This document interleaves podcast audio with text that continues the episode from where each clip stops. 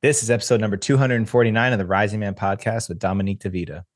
You are an instrument of sexual healing, just in case you didn't know.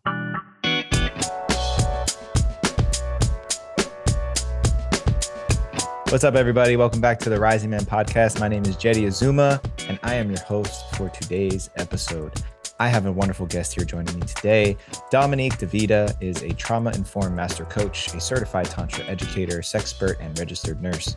She believes that by blending science and spirituality, we can better understand our bodies, respect ourselves, and deepen our connections with our partners.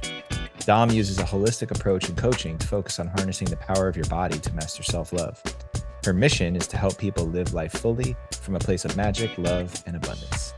In this episode, Dom and I discussed the psychological block with men, especially when it comes to discussing sex and intimacy. We talked about the power that men have to be instruments for sexual healing for women if they have the proper training. We talked about how porn as a, as a primary sex education tool has twisted perceptions of what women want and why our brain is actually our largest sex organ. Dom also told us why there shouldn't be any shame around sex since we're all created from sexual energy, and how meditation, improving your diet, and hydrating can all help you last longer in bed. Last but not least, Dom wanted to make sure every man knew just how powerful they are and how much more pleasure you can experience in your body and share with your partner or lover, and how this will impact all areas of your life. Without further ado, Dominique D'Vita.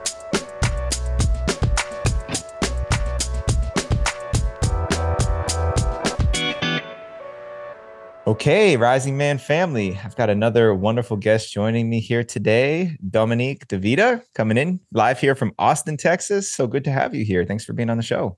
Yeah, thanks for inviting me to join you. This is uh, going to be an amazing conversation. All about yeah. rising. yes. You know, quick, quick, quick story. Uh, one of my one of the things I love to laugh at the most when when we first started Rising Man and we were all over Facebook uh, somebody I know invited uh, a friend of theirs. Actually, I think it was a, a, relative. I think it was their father, and invited him to the Rising Man Facebook group. And he said, "What is this? This is something for guys who can't get it hard, get it up, or get hard." That's hilarious. Um, but yes, we certainly want to tap into your expertise. Um, as people will hear about in the intro, you have uh, quite a background in experience, whether when it comes to um, being a trauma informed coach and also a tantra educator, a sexpert. You, are very well rounded, and uh, I'm looking forward to tapping into your wisdom today. Um, I always start off with this question though, so we got to start here, and I, I think you'll have a. I think you'll be able to answer this one pretty easily. In your opinion, what does it mean to be a man? Mm, man, that's a good question. I know sometimes I feel like it's unfair to ask the ladies, but your opinion but no, on this is really no, important. Like this is the, because this is where um, this is so interesting to me because I just started my men's group yesterday, and when I was doing things and meditating today, I thought, you know what? I want to ask the men in my group, what do you wish that men understood about you? Because I think there's so much about our perception. So then to follow up with you asking me this is like, I'm like, yes. um, so with that, I think say it again. What are my thoughts of my perception of what a man is? Yeah, just what does it mean to be a man? Yeah. I think that like when I grew up, I'm of an older generation. I'll be 55 on Halloween. And growing up, especially in Texas and with the patriarchy, there was a way that we thought that we were programmed to think men should be, which has been very limiting to men. So you think they're the protector, the provider, they're always strong. They never show emotions, they're never afraid, you know, and those are the things that you you think about them. And then whenever as I've been really learning what it's like to be a man, and of course I don't have the experience, but I'm very open to learning from men. And what I've learned is like they're just humans having a human experience and it's so exhausting to like always be the the strong one. You you know who has your back? You know who do you get to lean on and you all you know and you don't get to show emotions because then you're it's viewed as weak but you're human having a human experience you're not a robot and having emotions is part of the human experience so where do you get to express yourself without someone thinking or viewing you as less than. And so, and I read the book years ago about Mask of Masculinity. So I've really been on this quest to really understand because I feel that part of the problem in our society is that for so long and in past generations, it's been the battle of the sexes. And that is keeping us being, you know, adversaries instead of allies. And if instead of trying to say, oh, I have it worse, it's so hard to be me, you know, as a woman, yes, I have periods and I have babies and things like that, but I would much rather have a period and have childbirth and pregnancy than the things that men go through from my perspective. At least when I get pregnant, one, I know it's mine. I mean, there's a whole list of things we could go on. Oh, yeah. You know, I don't have a certain performance anxiety. If I orgasm fast, I'm winning. Like there's a lot of things that are a lot easier for women. There's a lot of pressures that men have that women don't think about. And when I guide my the my female clients, I let them know, like, are you aware these are some of the challenges that your partner may be having or, you know, what their experience is? Yeah. And so I say that all to say that if instead we try to with compassion as like brothers and sisters, just like this conversation here, we came together and we are like, hey, what is that like for you? What are the challenges that you're having? Mm. You know, how can I support that? And then again, like women's bodies being so regulated by the government, and there's so much oppression on women by in our society, and not a lot of safety in society for women. So then that puts them in a in a state of being so defensive.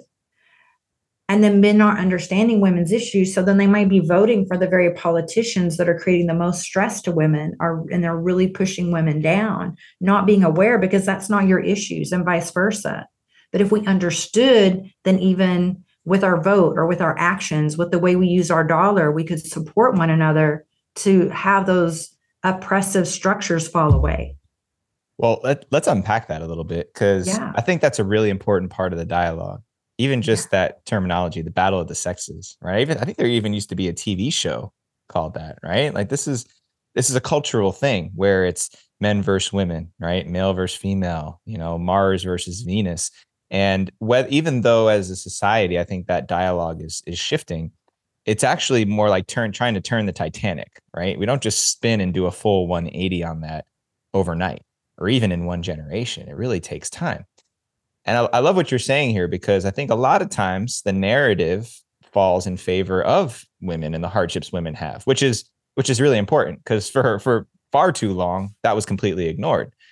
But the reality is, is that there hasn't been enough acknowledgement on both sides of just the challenges and the things that we go through. So I think that that's really beautiful, and I think that's a really important part of the healing process is that collectively we all take time to consider the experiences that we are not having as um, myself and I identifying as a man, it's important for me to consider the experience that women are having on this planet. And this was something that it first dawned on me when I was living in New York City in my 20s that I would walk down the street with my headphones on and take the subway late at night. And I told some of my female friends this, and they're like, "Are you crazy? Like you're going to get mugged, something." And I just didn't even think about it because that that sense of safety was so, and I had no perception of how different my experience was than some of my female friends. So all of that to say, like you, like you, like you acknowledge, there's a lot of different pieces that we could pick out there. But even some of the ones that you just rattled off about the almost like the polarity of it, right? How uh, achieving a fast orgasm as a woman is like you're winning, right? um, that's it's so opposite to what we experience as men. So I'm I'm glad to hear you say that. I think that's something that's going to be really helpful for the men that you're leading to. Yeah. And, you know, honestly, as I began this journey, I've been a nurse for decades. I've been a nurse since I was 19. And I was 44 and I was very much in an unhealthy masculine. I don't believe there's a toxic masculine. I think that we can have an unhealthy masculine. I think we can be living in a toxic environments and have some toxic relationships and situations, but I was in my unhealthy masculine. And I was just being very guarded and I was treating sex as conquest. I was like Samantha on Sex in the City. I was very much into my ego. Not to just say men are only ego, we can all do that. But I was in the these very unhealthy aspects of myself. And I was not, I had been interested in Tantra for a decade, but I was only interested in it again for ego because I heard about Sting singing about or talking the singer saying having sex for five hours and I'm a Scorpio born on Halloween. And I was like, oh, sex for five hours, sign me up. I want to know about that. But then that thing that I was curious about, I delayed my journey for a decade because so many people think Tantra starts with having a partner. And I will have so many men will say, Oh, I need to wait till when I get a girlfriend, I'll do that. It's like you will find a better girlfriend once you've done this. And it's more challenging to master it with a partner. And we'll get into that later. But I delayed my journey for a decade thinking I needed a partner. And then the universe brought me someone. When I went to do travel nursing in LA he had dated a tantra coach for a, year or had been doing the work for a year and had dated a tantra coach. And he'd really mastered like non-ejaculatory orgasms lasting for hours. And i had an experience with him not knowing. He didn't tell me he'd studied tantra. And we hooked up. We went on a date and hooked up. And i had this profound experience with prolonged states of pleasure where i literally had a kundalini awakening like a soul gasm, and it opened up my third eye and my crown chakra and radically started shifting me as a human like i am like that person before then, I would have to reintroduce people to me to the mm. to me again because I'm not that same person. Thank goodness. A lot of that had to die away. And if it wasn't for a man, I would have been stuck in those same cycles to this day.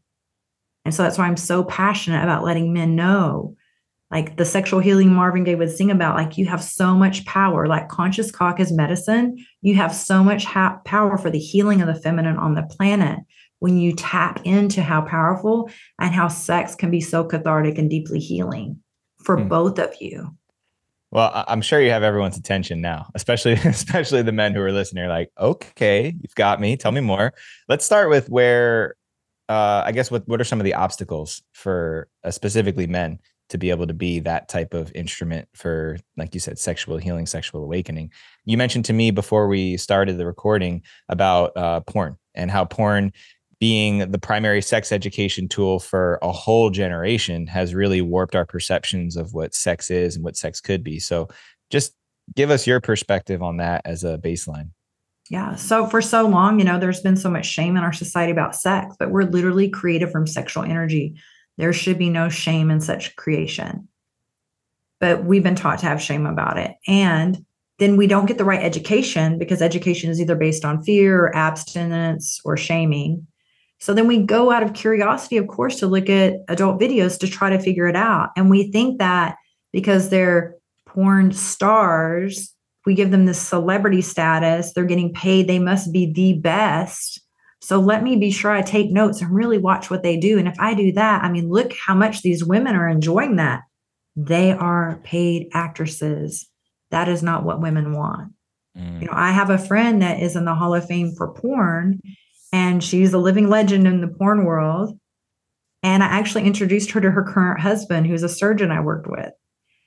And whenever they went on their first date, I told them, whatever you do, if you have sex with her, do not have sex with her like you see in the movies. She is not going to like that. That's going to feel like work, you know? mm, and so mm. when she would talk about being on set, she wouldn't even refer to it as sex. She would legit say, Oh, that thing that I do when I work, oh, that's just cardio with penetration. Like to her, it was just working out and being penetrated, and that was it and they're getting paid. So men but see and they're thinking these women are really enjoying it. So then of course you try it with your lover. I'm not shaming them for that. Of course. I thought I went by and looked at stuff eh, back in the day to think, oh, it'd be really hot if I had a guy I was with that we just like turned a porn on and try to like copy what they're doing in the porn, you know? It's typical fucking Scorpio, but you know, that's a whole other story. And that's what I was thinking. So I'm not blaming anyone, but it has really been dumbing us down on how powerful we are. I don't think it's a mistake that that type of media is so readily available because it's literally draining men of like their life force power when they're frequently ejaculating or draining your chi, your vital force energy. Well, I think it goes both ways too. I know a lot of the emphasis of the influence of porn is on men and and males right? Um, but I, mm-hmm. I believe that there's also an impact on on women and females too. Uh, very similar to um, like the swimsuit models and uh, sports illustrated right? Like cover models playboy um, photoshop all of those things that have created these false images in our head of what we need to be.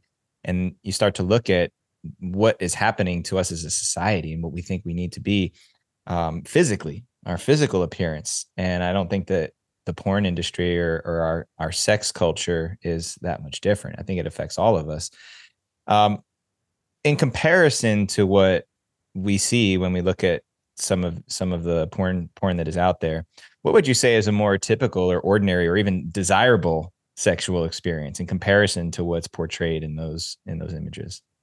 just really having the intimacy and your your presence is a gift the more present and dropped in and out of not being so much in your fantasy mind the more presence that you can have and connection you can have with your partner that's going to be what they crave the most.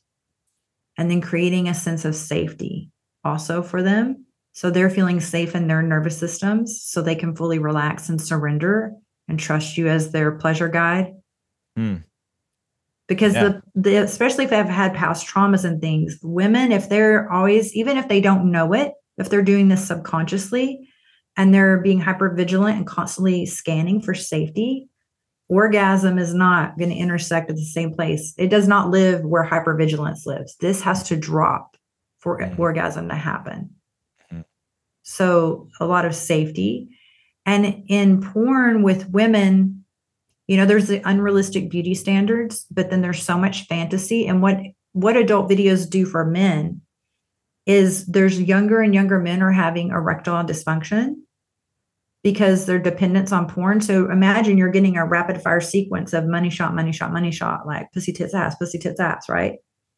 And then whenever you're with a lover, and especially if you're doing missionary position or the lights are out, you're your dick is like, hey man, where's all the stimulation we used to get? Like, where's all the right. pictures? And right. your brain is your largest sex organ. So it's impacting your brain. And um, then all of a sudden you'll lose an erection because it's used to this excessive stim- visual stimulation. Mm. And you're numbing out your other senses because you should use all of your senses with pleasure and with intimacy. Drop into all of your five senses. And that's really powerful. Yeah, and and I can confirm that just having having spoken to thousands of guys, one of the things I hear I've heard a lot more over the years is younger and younger men who are having, like you said, uh, early or, or early orgasms, which has not been an uncommon thing for a long time, but also having a difficulty achieving and sustaining an erection. And many of them have been able to remedy that by removing porn, but it's it's a long process. Especially, I think I heard a statistic a, a while back that our first exposure to porn, and this is a few years ago, it might have changed. Our first exposure to porn as boys happens around the age of eight on average. Wow. And then by the age of 10 or 11, that there's frequent and habitual use or, or viewing of sexual images. And, and from so from that age, it becomes a daily routine habit. And of, so, of course, it's going to shape our idea of what that is. And for myself, I never got the sex talk when I was a kid. right. That was something that I I figured out by talking to my friends and obviously porn is a huge influence for me just like it was for many other people in my generation too. So it makes a lot of sense why we've had to do that. Now, you said something that I think is really fascinating. Our brain is our large our largest sex organ. And you were also talking about presence and how important presence is when it comes to sexual intimacy and really that the deeper connection that's possible. Uh, what's the role of fantasy in that? Because I think I heard you allude to the fact that sometimes fantasy, it, it, I think of that as escaping in some ways from presence. Uh, but I know that that's something that f- helps facilitate intimacy and arousal for people too. So, what's your perspective on that? And you can use, you know, you can use fantasy, and sometimes that can get the party started or help you get more aroused, or and help you stop thinking of the stressors of the outside world so you can get more into like having pleasure. But you don't want to get so lost in the fantasy that your partner feels like you're checked out. Because especially for men women are very the feminine is very intuitive. So it can literally like i said earlier it can feel like you're just masturbating inside of our bodies. Mm-hmm. and then that creates some resentment because it's like well gosh did i even need to really be here for this?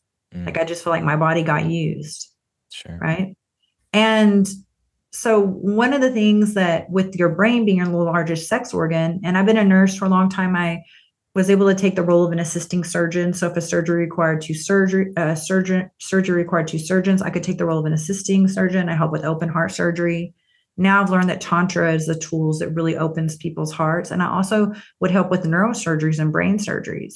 So it's really interesting now I'm helping my clients with neuroplasticity and creating longer, prolonged pleasure pathways in your brain. Because again, the brain's the largest sex organ. And whenever imagine like a ski slope with neuroplasticity, the grooves of the brain, the more people, the more times, more frequently you've gone down that pleasure path, use that fantasy, use the watch the adult video, whatever, you're creating the groove deeper and deeper into your brain. It's like a slippery slope and you can go it down it really fast. But then if you go off-roading and you go off a new little path that's kind of bumpy and it's not as worn and it takes more time. So with my clients, I'm guiding them to creating new prolonged pleasure pathways that helps them last longer. And I support men in overcoming EDPE and adult video addiction. And and the uh, adult video addiction that is such a it's a much more challenging one. It's not easy, definitely, but you got to think whenever men, whenever you're boys and you first start to self pleasure, back in the day, you might get lucky and find uh, your dad might have a Playboy magazine. Okay. But usually it would be like a Sears catalog with maybe a swimsuit model or some lingerie, you know, max. And you're just seeing a still image. What's happening now in our society is with the videos being available to younger and younger males, then they're actually, when they're early, you know, laying these foundations of how they're, you know, connecting to their body and their orgasm, it's with these video images. And it's happening for over a longer period of time, like from preteen to teen. Right. And so there becomes more of that dependence on that because you're getting all of that visual stimulation and you start to need that. Another thing is a lot of times men will be really rough as they stroke themselves and they grab themselves with this super grip. And if a woman is really wet, there's not going to be that kind of like gorilla grip happening. You know what I'm saying? Like all the mm-hmm. time. And if they're having like G spot orgasms and things like that, but you almost get desensitized, or men, not you, but men, some men can get desensitized by needing that extra stimulation. So then also they might, you know, go and, and lose the erection if then that you know they're with a woman and she's getting really wet and really aroused and turned on and it isn't like that super tightness that they're getting they're kind of getting used to in their brains. And the best thing to help with being better in bed is because of your brain being the largest sex organ is meditation. The mm. longer a male can stay in a meditative practice in a meditative state the longer he can last in bed the longer a woman can stay in a meditative state, the easier it will be for her to orgasm. Our monkey mind is constantly distracting us from our pleasure. Right. And the other part of this is when young boys or young men are first self pleasuring, and even for women, we don't want to be caught by our parents. So we learn how to get from point A to point B very fast. So then, already your first experiences as your body's laying these foundations down is doing it fast. So then when yeah. you're with a lover, you want to slow down and your body's like not used to doing that.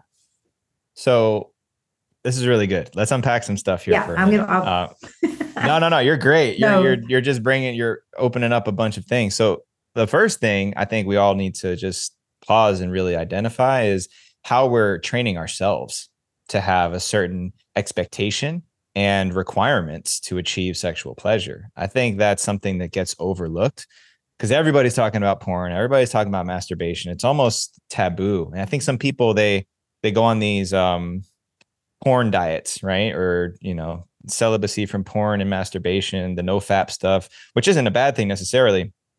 But understanding the purpose underneath that of what that time is for, reconditioning our bodies. It's like if you are you've been eating sweets your whole life and all of a sudden you're told that you're pre-diabetic you have to completely change your habits but it doesn't just happen overnight.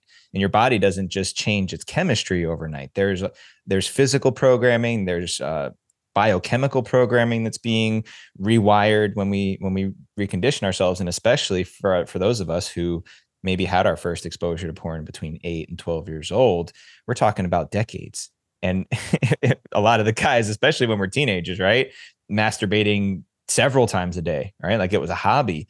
So just acknowledging that there's a lot of undoing that that needs to happen for some of us, right? We all again, we all have our different experience, but that that's a huge component of it. And then looking at that piece you said about meditation and how that can help us to have a different experience sexually.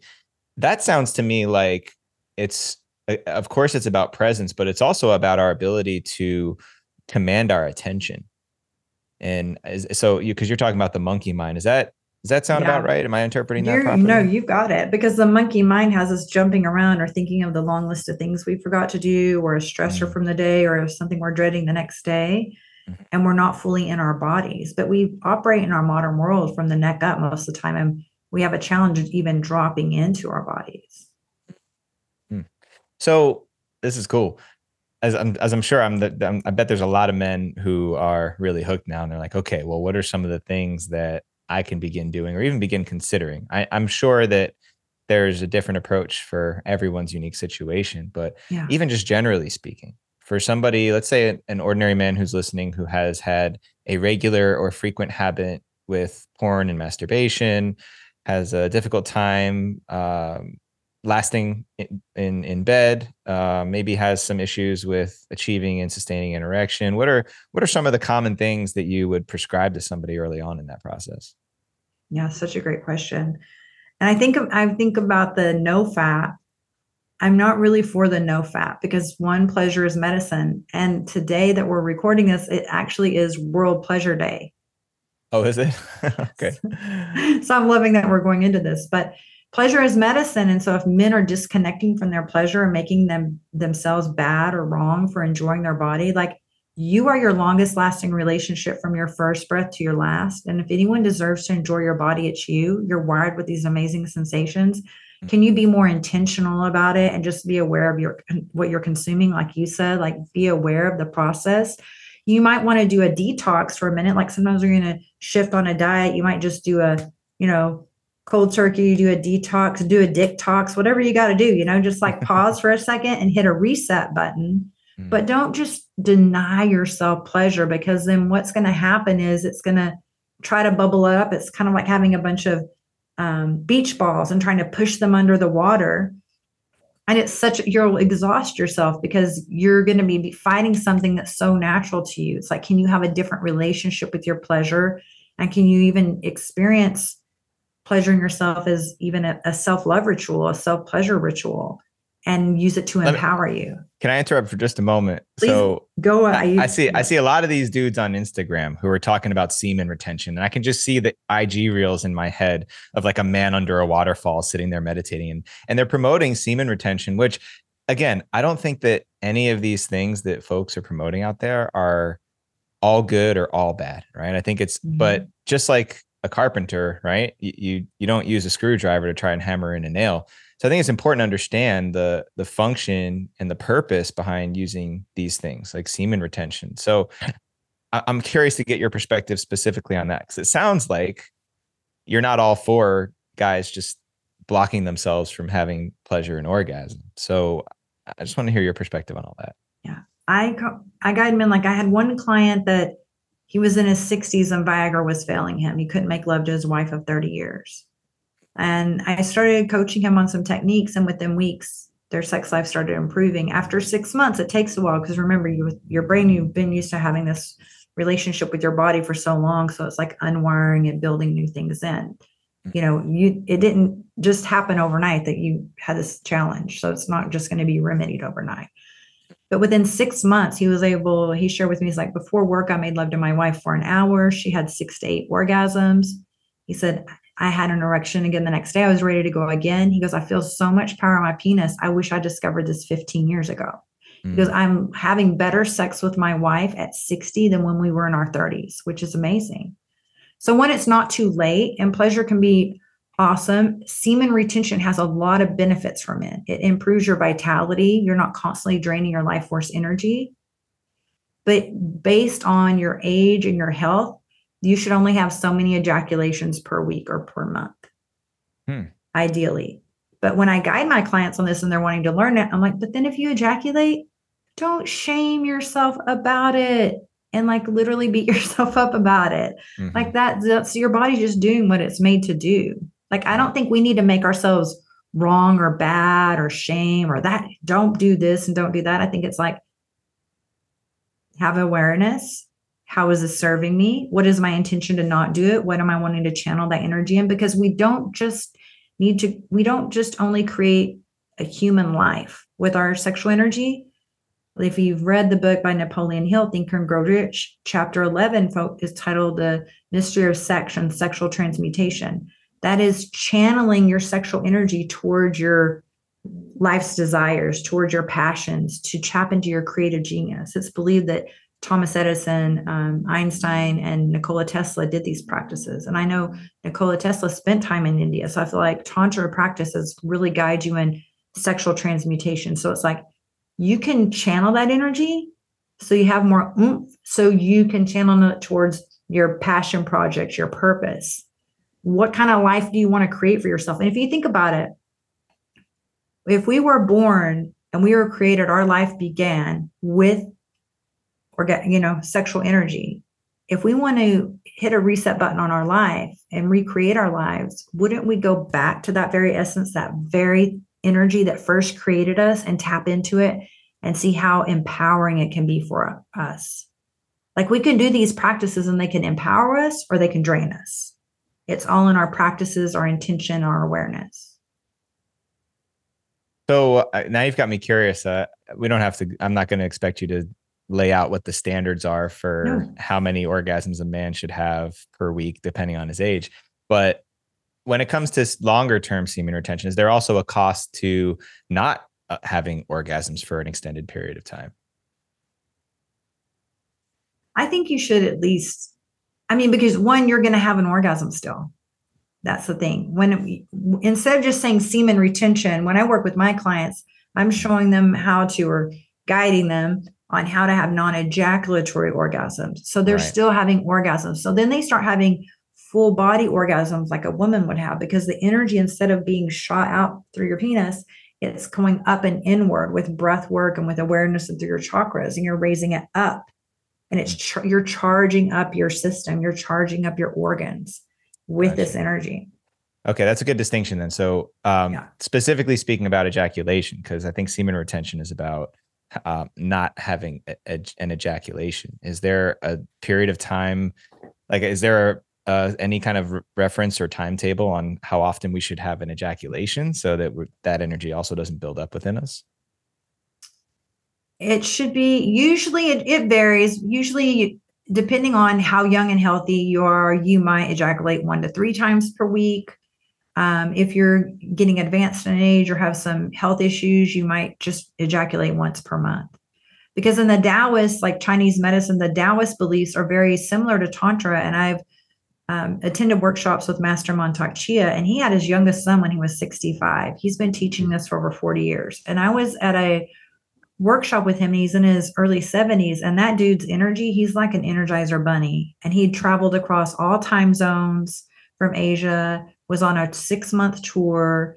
You know, you think someone would be jet lagged. He had more energy than any of us. He was blowing my mind. Like he really does these practices to charge himself up.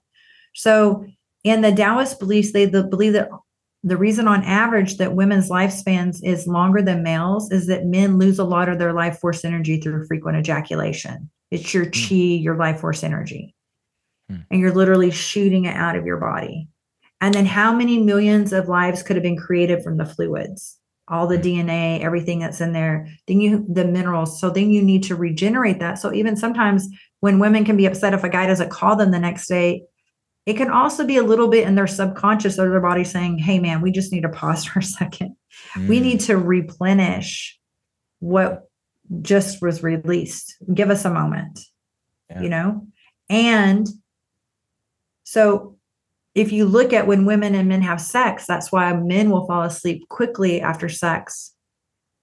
And women will be more charged up and more talkative and have more energy. Women get depleted with their energy through childbirth, pregnancy, um, and menstruation. Just like after in pregnancy, when they're shedding all this stuff and they're losing nutrients and fluids, they're more tired. They have to replenish that.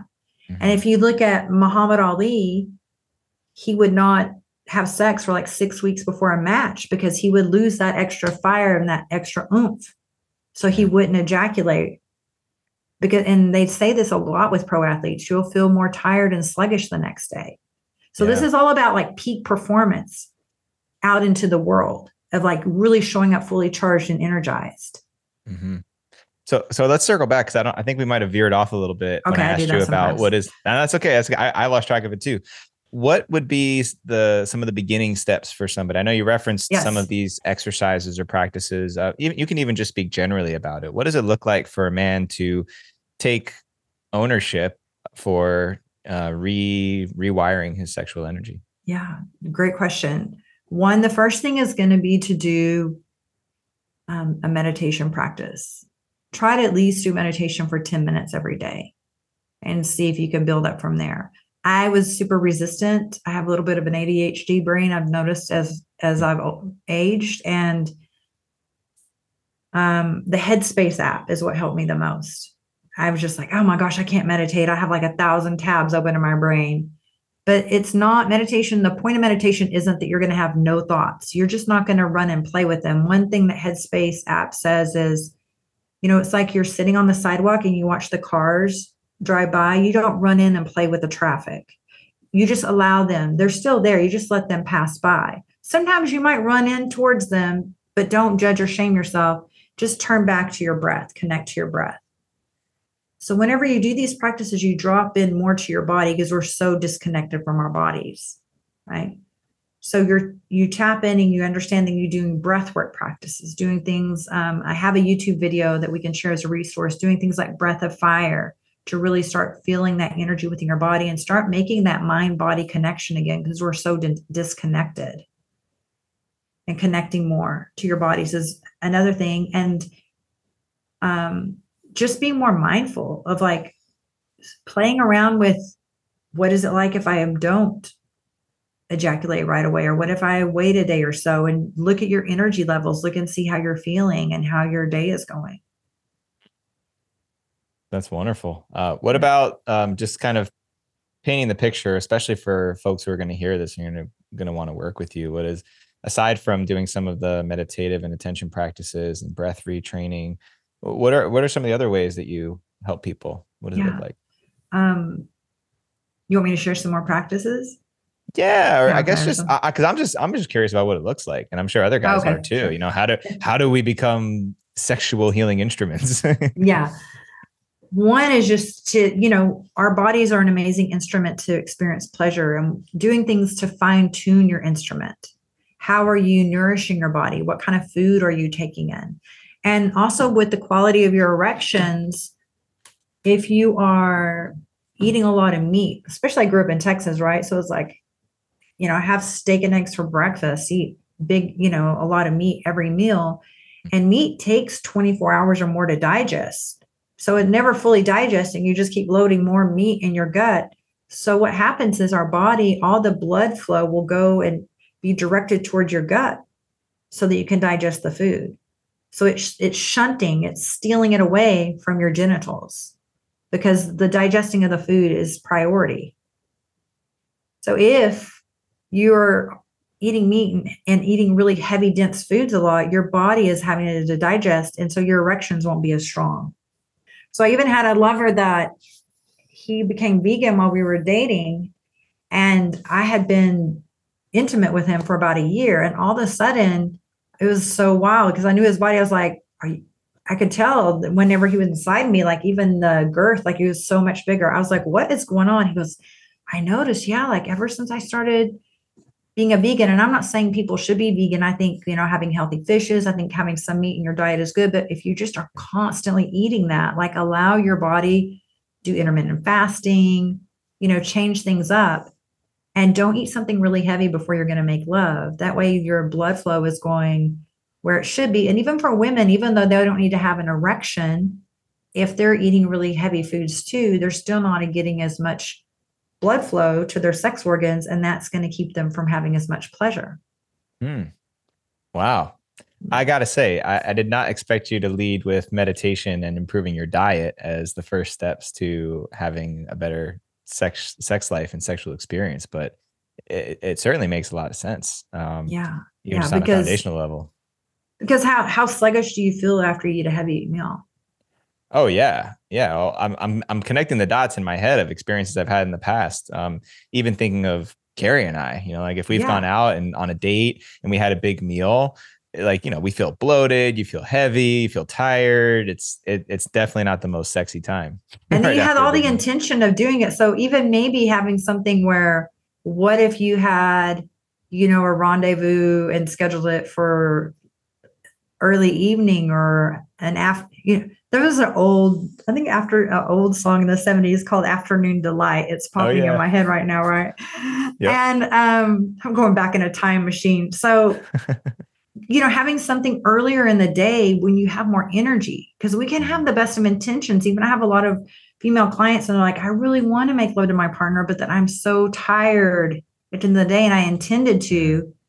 And you can have the best of intentions and they're really wanting it too, but they're just their batteries depleted.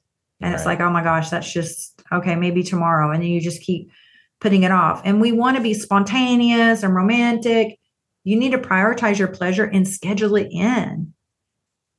And then, like, go have an amazing, sexy rendezvous and then go have an amazing dinner afterwards. Like, eat something light, a little light snack or something, and then go have sex for a while and then have a big dinner and, and rest together afterwards and see how different that is. And you'll Uh, enjoy the sex a lot more. I I know that one of the challenges for for us, um, Carrie and I, in in our sex life, is just the the schedules and having children, especially small mm-hmm. children, and having so much going on. Um, because of course we remember what it was like before we had kids, when we just had you know simple jobs, simple nine to five jobs, and it didn't matter if you were a little tired in the morning because nobody was going to wake you up in the middle of the night. You could still get your eight hours of sleep if you stayed up and had some intimate time and got to bed before midnight, right? And now it's like the circumstances of life are just so much more challenging. So I have a lot of compassion for us and also just for parents in general, which I think uh, I'm sure it's a much bigger rabbit hole to go down, but just thinking about how much the sexual intimacy changes when we have children enter the fold. And even if it's not children, just other responsibilities that take precedent or priority over sexual intimacy and connection. And just the the divide that you demonstrated there, it's it's like, well, the only time that parents get time to themselves is at the very end of the day after the kids go to bed, which is definitely not the ideal time to have that intimacy. But it's like, well, if not then, then when are we going to do it? And um, I know for us, we've been uh, from for a lot from some of your recommendation has been figuring out these other times throughout the day. You know, maybe after the kids go to school, we sch- we schedule in a little bit of time in the morning, um, and it, it definitely changes the the dynamic when you can do that. Yeah, and, I, and it reminds me. I don't know if you've heard of this documentary as a book, but they made a documentary on Netflix. I recommend your listeners, even if they don't have kids, to watch this. Um, but it's called Fair Play, and then I have this deck here, Fair Play, Huh. and it's a card deck, and you can like. It's gonna. You're gonna be asking one another like which things you're doing around the household or the home or your responsibilities and things like that. Like, kind of what load are you really carrying? Hmm. And I learned about this from Alexi and Preston. And Preston said he did this with Alexi and he was shocked at how many more cards Alexi was holding because he was really trying to show up and do a lot. And you know him, like he really does do a lot as a dad. Mhm. There's a lot of like when a woman is being the CEO of the home, there's a lot of behind the scenes things that they're doing that they don't even share and they won't even ask their partner to do because they're like, oh, it's just easier for me to do it myself. And we don't understand. And then the woman is just so tired. So if a woman is really exhausted, and if they're denying, a lot of times women will deny their own pleasure because they're always trying to be the super mom and they have all these demands on them and they're trying to make everything run smoothly with everyone in the home and thinking of everything. And so then if they're putting their needs on the back burner and they're not even having a time to recharge for themselves, they're not going to tune into their lover's needs because then they're going to feel resentful. They're like, oh, you want me to be turned on for you? I can't even, I'm exhausted over here. I can't even do anything. I haven't, I've been denying myself of pleasures and things I would enjoy for weeks or months or years now. And now it needs, I'm not even about me. I can't be about you, you know?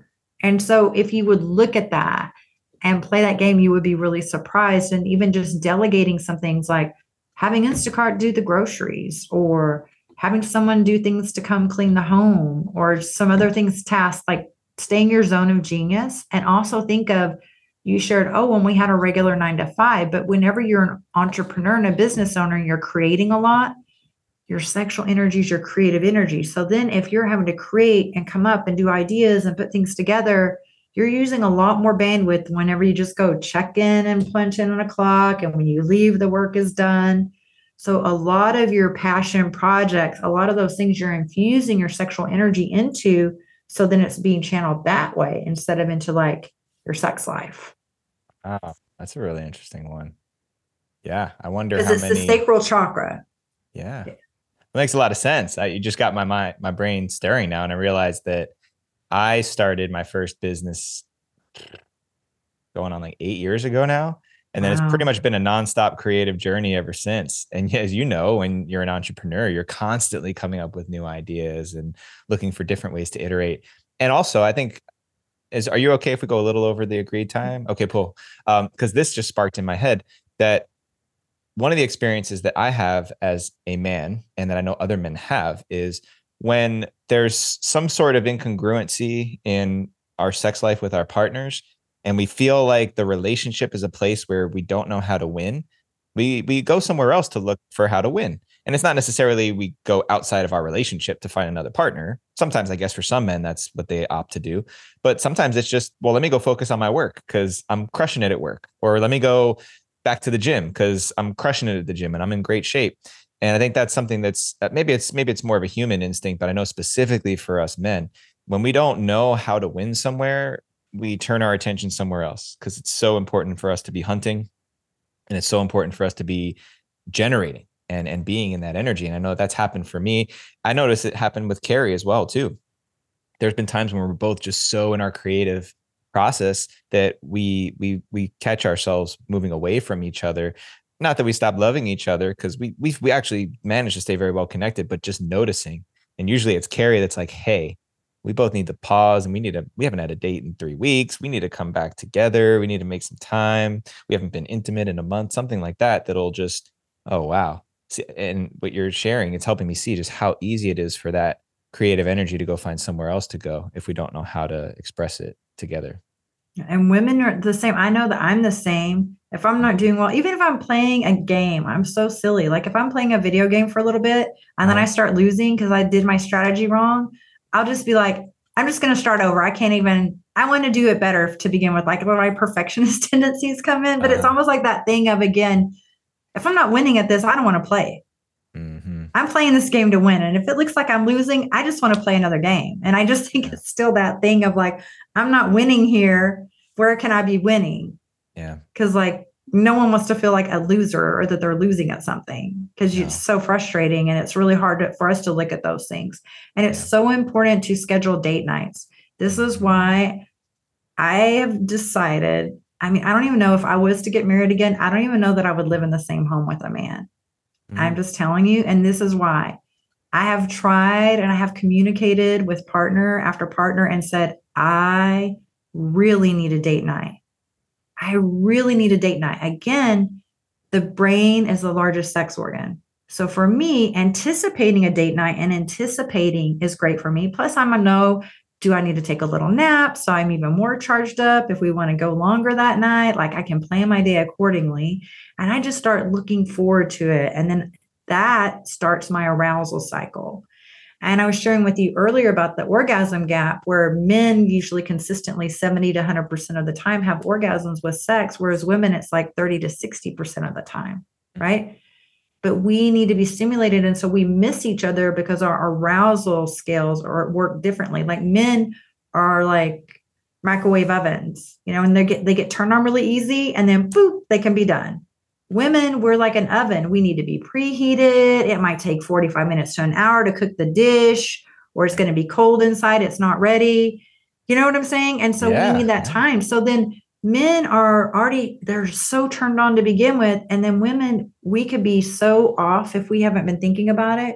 We can be so off into our minds into somewhere else it takes us a while again, especially if we don't have a meditative practice to get back into our body and be like, do we even check in with ourselves? Do we want that? Mm. And if we start to play around with the idea, it takes a while for us to get aroused. Our arousal cycle takes longer. It takes us up to 20 to 20 to 30 minutes to even get to being aroused. Sometimes men are done before 20 to 30 minutes. Or they'll be like, oh, here, just let me get some lube and let's just go. Or they feel like if a woman is a little bit wet, that she's ready. And women won't advocate for themselves. And I've not advocated in the past too, and been like, oh, yeah, let's go ahead and go. Or, but I, and I can get there as I get turned on. But like if men would just take some more time, do more foreplay, but also scheduling the date. It got to feel like if I was in a relationship where I was married to someone or living with someone, that they're almost being taken for granted of like, oh, I don't really need to do a date night or anything because I get to lay down with this babe at the end of the day anyway. And then I'm going to run over, I'll, you know, I'll spoon her and, you know, grind on her booty for a minute and let her know I'm ready. And then maybe I get to some action, right? Mm-hmm. so there's like, you know, so then you just start to not put forth effort. And men also need to realize foreplay begins as soon as the sex act ends. So, like, how are you treating your partner? How are you speaking to them? You know, what ways are you showing up to them? Because a lot of times with women, it can feel like, you know, men treat us like we're these objects where they just insert coins of being nice to us and saying complimentary things and all of a sudden giving us their attention when they want sex to come out. And then after that, they're just ignoring what our needs are and they're off on their own worlds. And it's, oh, like you only want me when you, you know, so for me, I was just like, you know, if I don't live in the same home with anyone anymore, they will have to schedule a MNF and date night with me, or they're not going to see me. You know what I'm saying? That's just to the point that I'm at right now. Yeah, I see. That I might change. Yeah. But I'm just like, I have talked and I have like, I've had several lovers. I have talked, I have communicated, I have tried every way I know how, and they just will not do it. And I'm just like, I'm done. I'm not going to do that anymore. I'm done with it. Because what too, I am older in my age. So I do love sex and everything, but at the same time, I'm not needing to have children. I'm in a, just a different stage in my life. So it's like, okay, mm-hmm. do I really need to be looking for a conventional marriage? Is that really my highest priority right now? Because a lot of men would have a challenge with, oh, you're educating men about sex. Like that can be that can be challenging. And I'm I'm so passionate about my purpose I'm just like, I can't slow down or not have these conversations to feed your ego when I know this is part of like amazing healing for the planet. This is bigger than me or whoever I'm with to me. Mm. Yeah. So there's layers to that for sure. But anticipation, make a date night. It will go so far for you. And ask your partner, hey, is there anything today I could help you with or take off your plate? You know, is there any anything I could do to make your day easier? like just trying to do those things and don't only be nice notice when you're just making an extra effort because you're want hoping to have sex yeah I, I'll be the first to admit of being guilty of that. And I think what you said before about just the differences between men and women and how, how easy it is for us to just be ready to go. I mean, it's, it's something that Carrie and I joke about. She's like, man, and it in a moment, right? Like in a, in a moment's notice, it's like, oh, you're ready? Okay, let's go.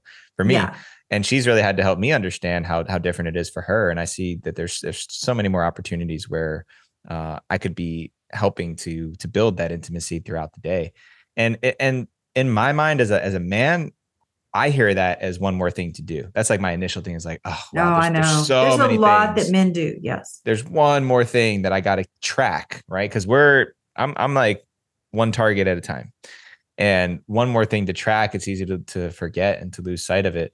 But when but what really if you scheduled on your calendar date nights and you had that as a certain commitment of once a month of really having a date night? Would you really need to track it?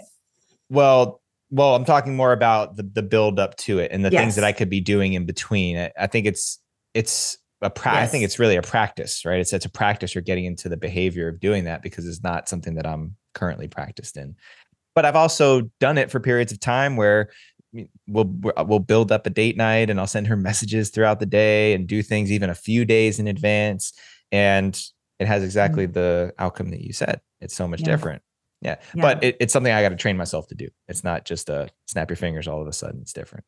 No, it could be something that you even set like um like little reminders in your calendar throughout that could say you're available, not busy, but like sprinkle them out through mm-hmm. boop, boop, boop, boop. And so you're just like, oh, like this is my, you know, my pleasure pause. This is my 15 minutes that I'm going to think of. I'm, I'm building towards my future pleasure and connecting with my partner and seeing how they're doing and taking a moment.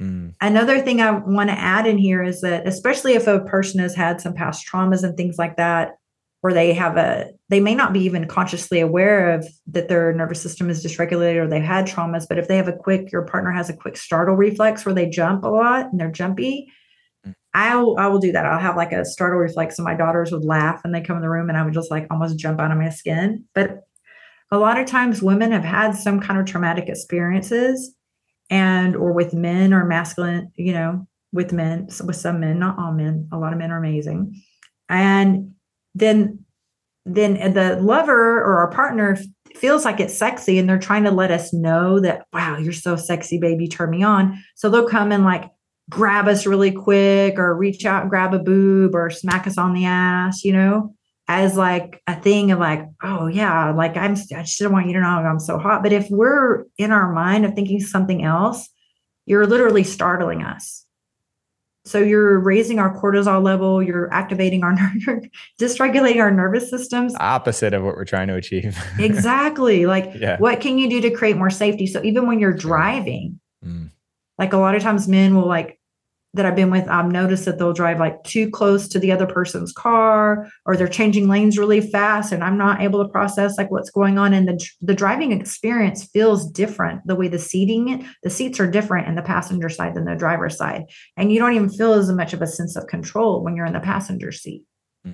So if you're constantly doing these things like that or racing, and some women, uh, my daughters have experienced this, I've experienced this of having an ex that would be angry and take be road raging towards us and trying to scare us or terrify us while we're passengers in their car.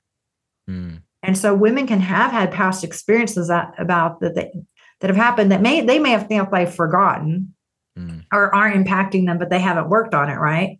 Mm. And then mm-hmm. whenever men are driving a little more wild, then it's not creating safety in her nervous system for her to relax. So if you're wanting her to feel in these sensual ways, the way orgasm comes from a woman is feeling fully safe, feeling relaxed, feeling they can trust you, that they can fully surrender and be held by you, and that they don't have to be on high alert. So try to do things that create more of the surrender, the relaxation, the safety, and not the things that are going to be startling or jarring to them.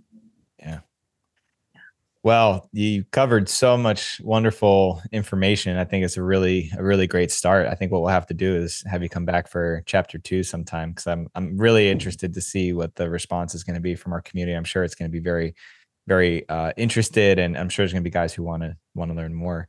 Um, so before we close out and put a bookmark in this, I want to ask you a few lightning round questions. You yes. open to that? Okay. Open. So, so what is one thing you've learned in your life you wish you knew when you were 18? On just one thing. Okay. Um, that a person's value that me chasing or wanting to date men from something I learned from my mom was always my mom focused so much on how did men look, like were they hot? And me not seeing the other value that men have to offer past that. And so I was always, you know, looking at the wrong things and it was putting me in the wrong relationships. It's a good one. It's especially powerful to hear that from a woman. I think I think men do the same thing. I know men do the same thing. Mm-hmm. Um, what do you think is the most important value to have as a man?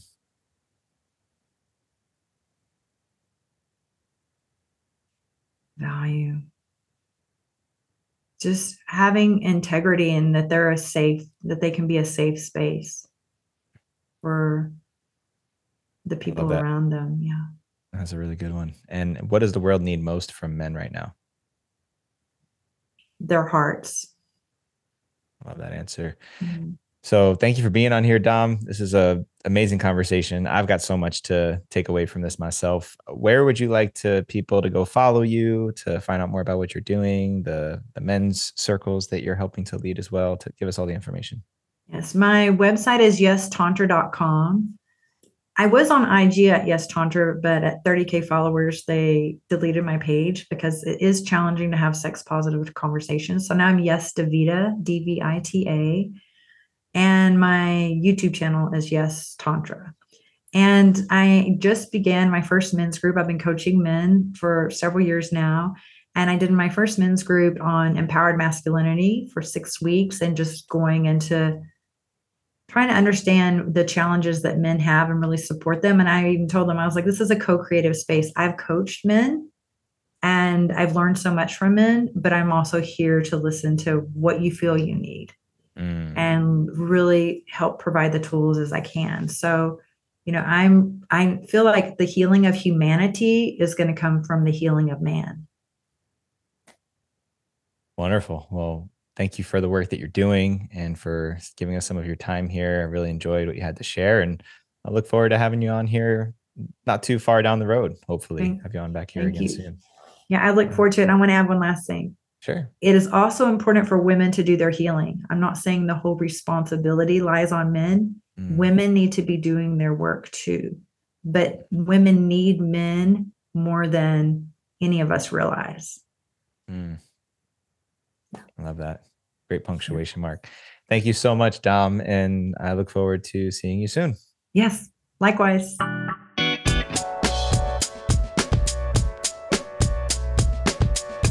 All right, y'all. I hope you enjoyed this episode. Thank you for tuning in to another round of the Rising Man podcast. Please tune in each and every week and make sure you share this with the members in your community, the men who you think would get value out of being a part of the Rising Man. Thank you for all your ongoing support. And until next time, rise up and claim your destiny.